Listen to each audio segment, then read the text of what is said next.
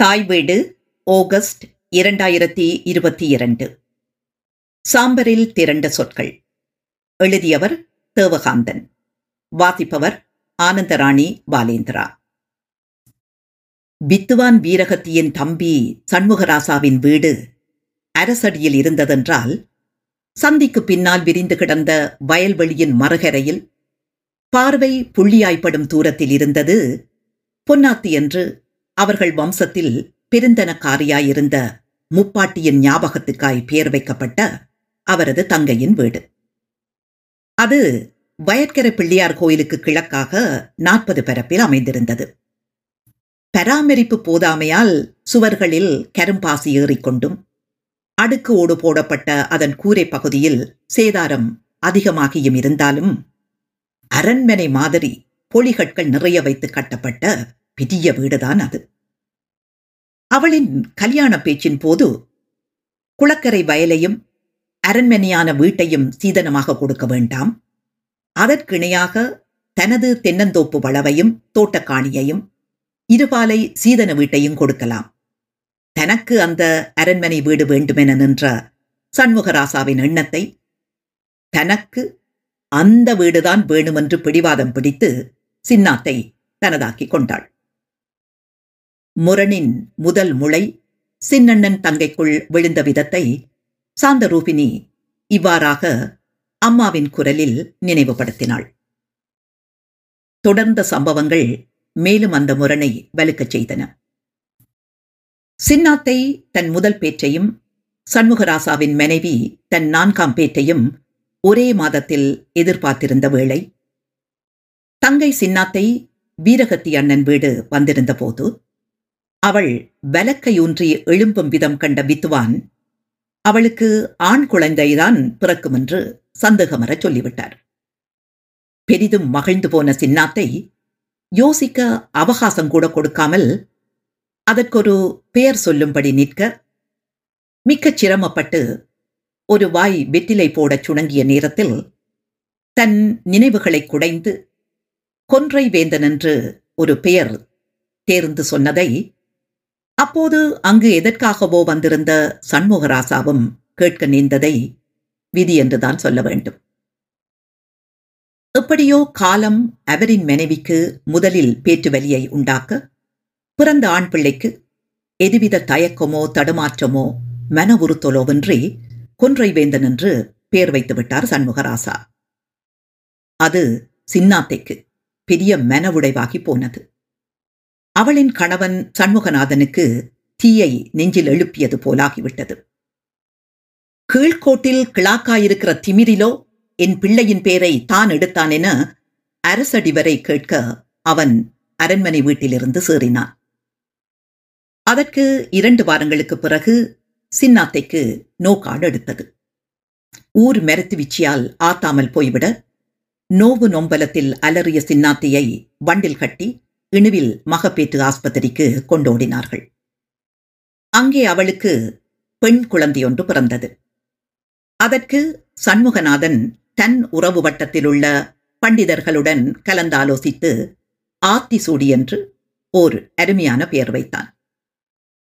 சின்னாத்தைக்கு பெண் குழந்தை பிறந்து கொன்றைவேந்தன் என்ற பெயர் தேவையில்லாது போயிருப்பினும் தன் பிள்ளைக்கு சூடவிருந்த பெயரை களவாடிவிட்ட சண்முகராசா மேல் மட்டுமில்லை. அதனாலே என்ன?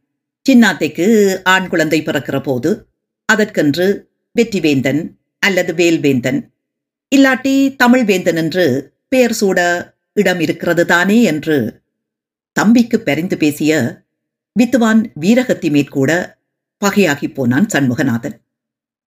குழந்தை பிறந்த முப்பத்தோராம் நாள் விசேஷத்திற்கும் அண்ணன் தம்பி இருவருக்குமே அழைப்பின்றி சடங்கை முடிப்பித்தான். தன் பிழையை உணர்ந்த வித்துவான் தங்கையோடும் மைத்துனரோடும் இயல்பாகவே நடந்து கொண்டார். சண்முகநாதனைச் சரி தங்கை சின்னாத்தியைச் சரி வழித்தெருவில் கோயில் குளத்தில் காண்கிற போது நின்று குசலம் விசாரிக்காது. அவர்களது குழந்தையை தூக்கி கொஞ்சிச் செல்ல அவர் தயங்கியதில்லை. ஆனால் சண்முகராசாவினால் அப்படி வளைந்து கொடுத்து உறவுகளை அணைத்து போக முடியவில்லை. அது ஒரு ரகம். இப்படியாய் சண்முகராசா குடும்பத்துக்கும் தங்கச்சியார் குடும்பத்துக்கும் இடையில தீரா பகை வந்து விழுந்துட்டுது. என அந்த கதையை மேலும் விவரித்திருந்தாள் சாந்தரூபினியின் அம்மா. அந்த சின்னாத்தையின் மகள்தான் அல்வாய்ப்படியின் கந்தசாமியுடன் கூடிக்கொண்டோடியவளும் பின்னால் அது ஒரு சமூக பிரச்சனையாய் வளர காரணமாயிருந்தவளுமான ஆத்திசூடி. கந்தசாமி ஆத்திசூடி கதையில் புதினமேதும் இல்லை கண்டார்கள் விருப்பம் விழுந்தது காதலித்தார்கள். மேலும் சிதிலமாகி போன அரண்மனை மாதிரியான பெரிய வீடிருந்த நாற்பது பிறப்பு காணியில் சுற்றிவர தோட்டம் வயல்வெளிக்கென்றும் பிள்ளையார் கோவில் கிணற்று நல்ல தண்ணீருக்கென்றும் மக்களின் போக்குவரத்தில் இருந்த நிலையிலும் யார் கவனமும் குவியாத இடம் ஒன்றை ஆத்திசோடி கந்தசாமிக்கு காட்டியிருந்தாள். பலவேளை பகலிலும் சில வேளை இரவிலுமாய் நிகழ்த்திய அவர்களின் குறியிட சந்திப்புகள் ஆத்திசோடிக்கு பேற்றுப்பலனை உறுதியாக்கிய போது ஓடுவதைத் தவிர அவர்கள் வேறு வழி காணாதவர் ஆயினர் நீண்ட திட்டத்தின் பின் அவளை அல்வாச்சிவன் கோவிலுக்கு ஒரு மாலை வரச் சொன்ன கந்தசாமி அவள் சாமியை கும்பிட்டு வர வெகு நிதானமாக தனது சைக்கிளில் ஏற்றிக்கொண்டு தன் வீடு கொண்டு சென்றான். ஆத்திசோடியுடன் கூடிச் சென்றிருந்த அன்னமா கிழவி செய்வதறியாது திகைத்து நின்று கணங்கள் சில கழிய ஆத்திசூடிய கந்தசாமி தூக்கி கொண்டு ஓடிட்டான்! என்று கத்திய சத்தம் கரவெட்டி சென்று சேர இருள் விழுந்தாகிவிட்டது. அன்றிரவு நெல்லியடி சந்தியில் அந்த இரண்டு குடும்பத்தவர்களுக்கும் இடையில் அடிபாடு நடந்தது. அங்கங்கே வேறு வேறு இடங்களிலும் பிரச்சனைகள் நடந்ததை முன்பக்கத்தில் மூன்று கல தலைப்பில் செய்தியாய் வெளியிட்டிருந்தன தினசரிகள். அரசியல் கட்சிகளால் சமூக ஆர்வலர்களால் இரண்டு குடும்பங்களின் தனிப்பட்ட அப்பிரச்சினை சாதி பிரச்சனையாகாமல் தடுப்பதற்காய் வெகு பிரயத்தனம் செய்ய வேண்டியிருந்தது. இருவேறு சமூகங்களைச் சேர்ந்த இருவரின் காதல் விவகாரத்தை சமூக பிரச்சினை என்ற பெரு நெருப்பாய் தூண்டிக் கொண்டிருந்தான் ஆத்திசூடியின் தந்தை சண்முகநாதன்.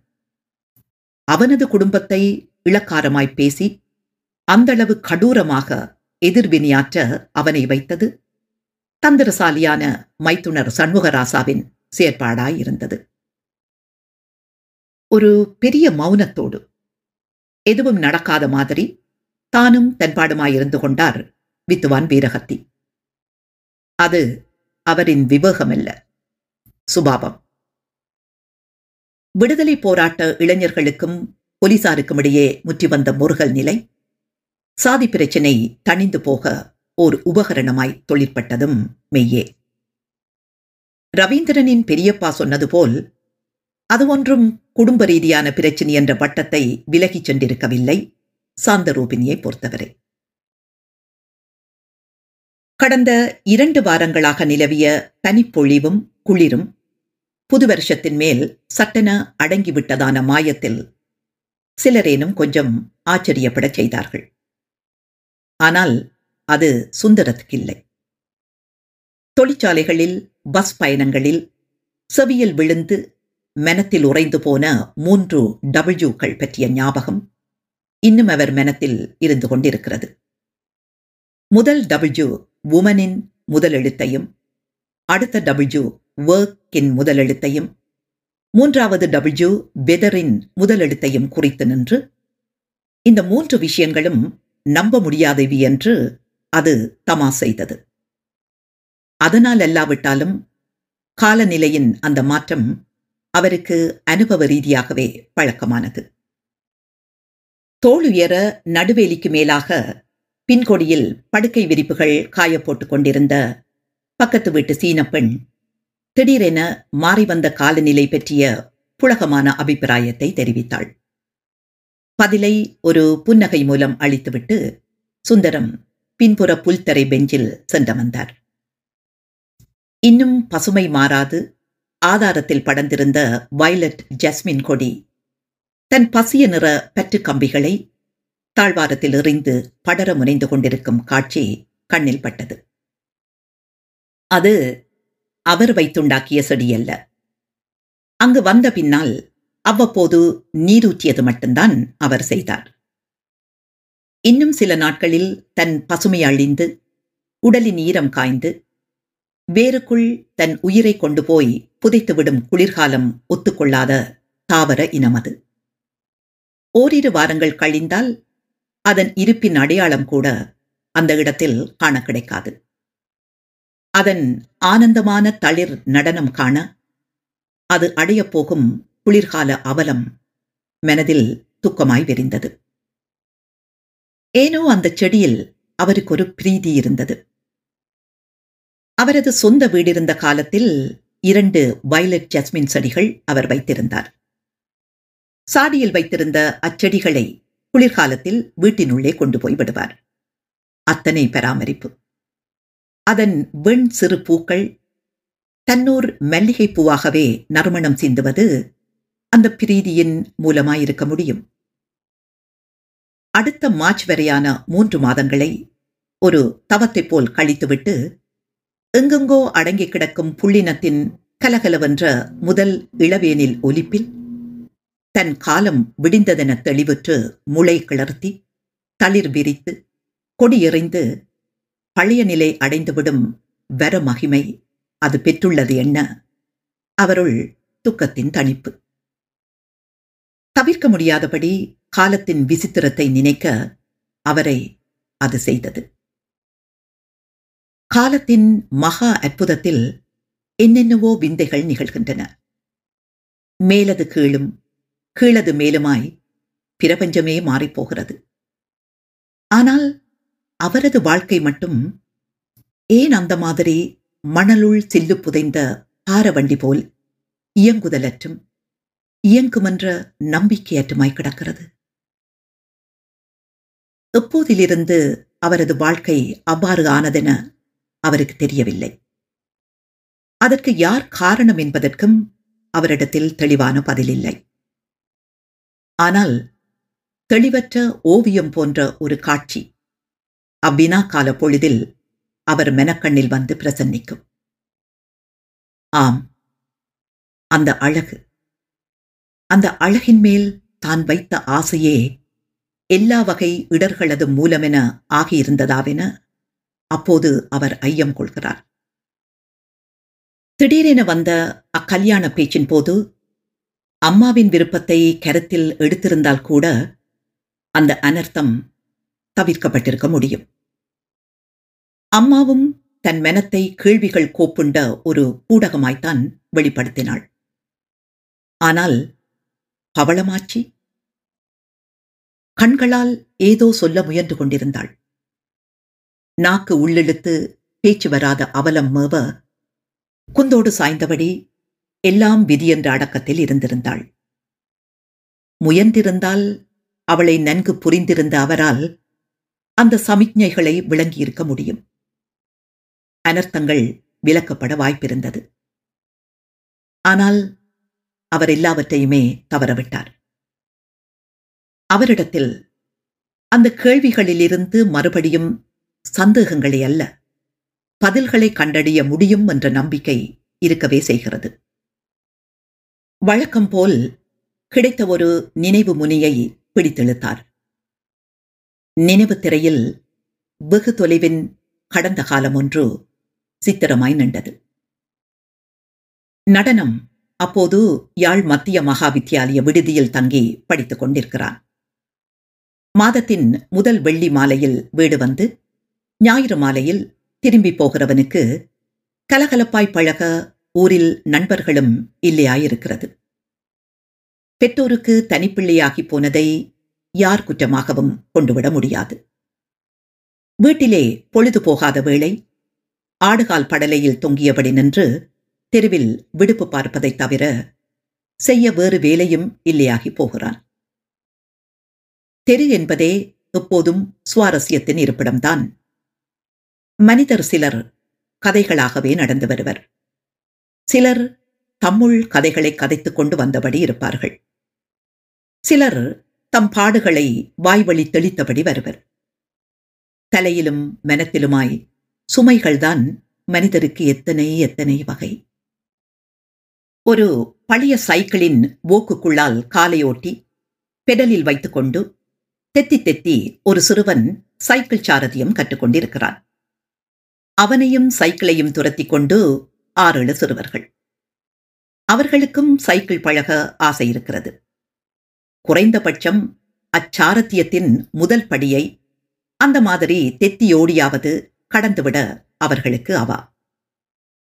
ஊரில் பல சிறுவர்கள் பாரில் இருந்து கூட சைக்கிளோட குடும்பத்தில் யாரிடமும் சொந்தமாக சைக்கிள் இல்லாத நிலையிலும் கற்றிருக்கிறார்கள். ஆனால் நடனம் அந்த மாதிரியெல்லாம் ஆசை கூடப்பட்டதில்லை. சைக்கிள் என்பது அவனளவில் உருட்டி பார்ப்பதற்கு கூட அணுக முடியாதது. ஆனால் தன்னியொத்த சிறுவர்கள் சைக்கிள் பழகுவதையும் அவர்களில் சிலர் விழுந்தெழும்புவதையும் இன்னும் சிலர் விழுந்த நோவோடு எழும்ப முடியாது கிடந்து அழுவதையும் என அவர்களின் பல்வேறு உணர்வு தெரிப்புகளையும் கண்டபடி இருப்பான். எதிர்ப்புறத்திலுள்ள கல்வீட்டு மலரும் பிராந்தையில் அவ்வப்போது காணப்படுவாள். மதிலின் வேல் கம்பி வேலிக்கு மேலாக வெளியே தொங்கும் தூங்கு செம்பரத்தம் பூக்களும் அவனுக்கு காட்சி இன்பம் செய்பவை. சொல்லப்போனால் அவன் வரைந்த முதல் ஓவியம் கூட வேல் கம்பி மதிலுக்கு மேலாக தொங்கிய தூங்கு செம்பரத்தம் பூக்களாகவே இருந்தது.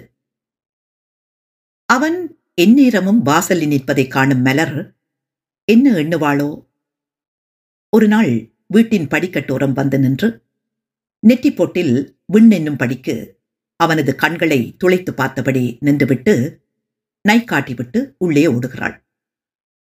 அவன் திகைத்து தான் என்ன செய்தான் அந்த பழிப்பினை அவள் காட்டவென? தன்னுள்ளாய் புழுங்குகிறான். ஓட்டுக் கல்வீட்டில் உள்ளவர்களுக்கு குடிசைவாசிகளுடன் உள்ள ஒட்டுறவற்ற தன்மையை புரிகிற வயது நடனத்திற்கிருந்தும் இருந்தும் அந்த சின்ன பெண்ணின் பழிப்புக்கான காரணத்தை தான் புரிய முடியாதிருந்தான் தன் அந்தஸ்துயர்வினை புரிகிற வயதுதான் மலருக்கும். அது பிறர் மீதான இளக்காரமாயிருப்பதுதான் இயல்பான வெளிப்பாட்டு முறை. ஆனால் ஒரு வெறுப்பின் காட்டம் அதில் படிந்திருப்பது ஏன்? அவனால் அறிய முடியவில்லை. ஆனால் ஒரு சம்பவத்தை அது தொடர்பில் ஞாபகம் கொள்ள நடனத்தால் முடிந்திருந்தது. ஒரு மார்கழி மாத விடுமுறைக்கு வீடு வந்திருந்த நடனம் கள்ளியங்காட்டில் கூட படிக்கும் நண்பர் ஒருவனை சந்திக்கவென நன்றாக வெளிக்கிட்டு கொண்டு வந்து படலையை திறக்கிறான். வெளுத்திருந்த வானத்தில் மேட்டிசை காற்று அள்ளி வந்து திடீரென கொட்டியிருக்கிறது திணிந்த மேகங்களை. வானம் கருத்திருக்கிறது. சூரியன் முகில்களுக்குள் மறைந்திருக்கிறது. மழை வரப்போகும் அறிகுறிகள். அதற்கு முன் பஸ் ஏறிவிடும் அவசரத்தில் அவன் தெருவிலேற மழை வா வெயில் போ மழை வா வெயில் போ என ராகம் பாடுவது கேட்கிறது. எதிர்ப்புற கல்வீட்டின் உயர்ந்த திண்ணையிலிருந்து. நடனம் ஆச்சரியத்துடன் ஏறிட்டு நோக்குகிறான். வானம் பார்த்து அண்ணாந்தபடி இரண்டு கைகளையும் மேலே உயர்த்தி நின்று முகிலை மழையாய் வர்ஷிக்கச் செய்யும் மந்திர ஓதலின் பாவனை காட்டி மலர் கூவிக்கொண்டிருக்கிறாள். அவள் ஒலி கேட்டு அயல் வீடுகள் இரண்டொன்றிலும் சிறுசுகளின் அதே மந்திர பிரவாகம். மழை வா வெயில் போ. மழை சடசடுத்து விழத் துவங்குகிறது. பின் தூறலாய் உதிர்கிறது. அவன் பஸ் நிறுத்தும் சந்தியை நோக்கி ஓட்டம் எடுக்க அவள் திண்ணைக்கு தாவி அவன் ஓடும் திசை திரும்பி நின்று கல்லீரிட்டு சிரிக்கிறாள். பஸ்ஸுக்கான சில்லறை கொட்டுண்டு விடாதபடி களிசான் பொக்கெட்டை ஒரு கையால் அமர்த்தி பிடித்துக் கொண்டு சரளை கற்களை இடறிய வண்ணம் ஓடிக்கொண்டிருக்கும் தன்னை மலரின் சிரிப்பொலி பின்னிருந்து துரத்துவதாய் நடனம் உணர்கிறான். அவனது களிசானும் சேட்டும் நனைந்து எண்ணெய் வைத்து படிய வாரிய தலைமையர் குழம்பி அவனது முகப் பவுடர் கரைந்து போகச் செய்வதில் அவளுக்கென்ன சந்தோஷம் இருக்கிறது?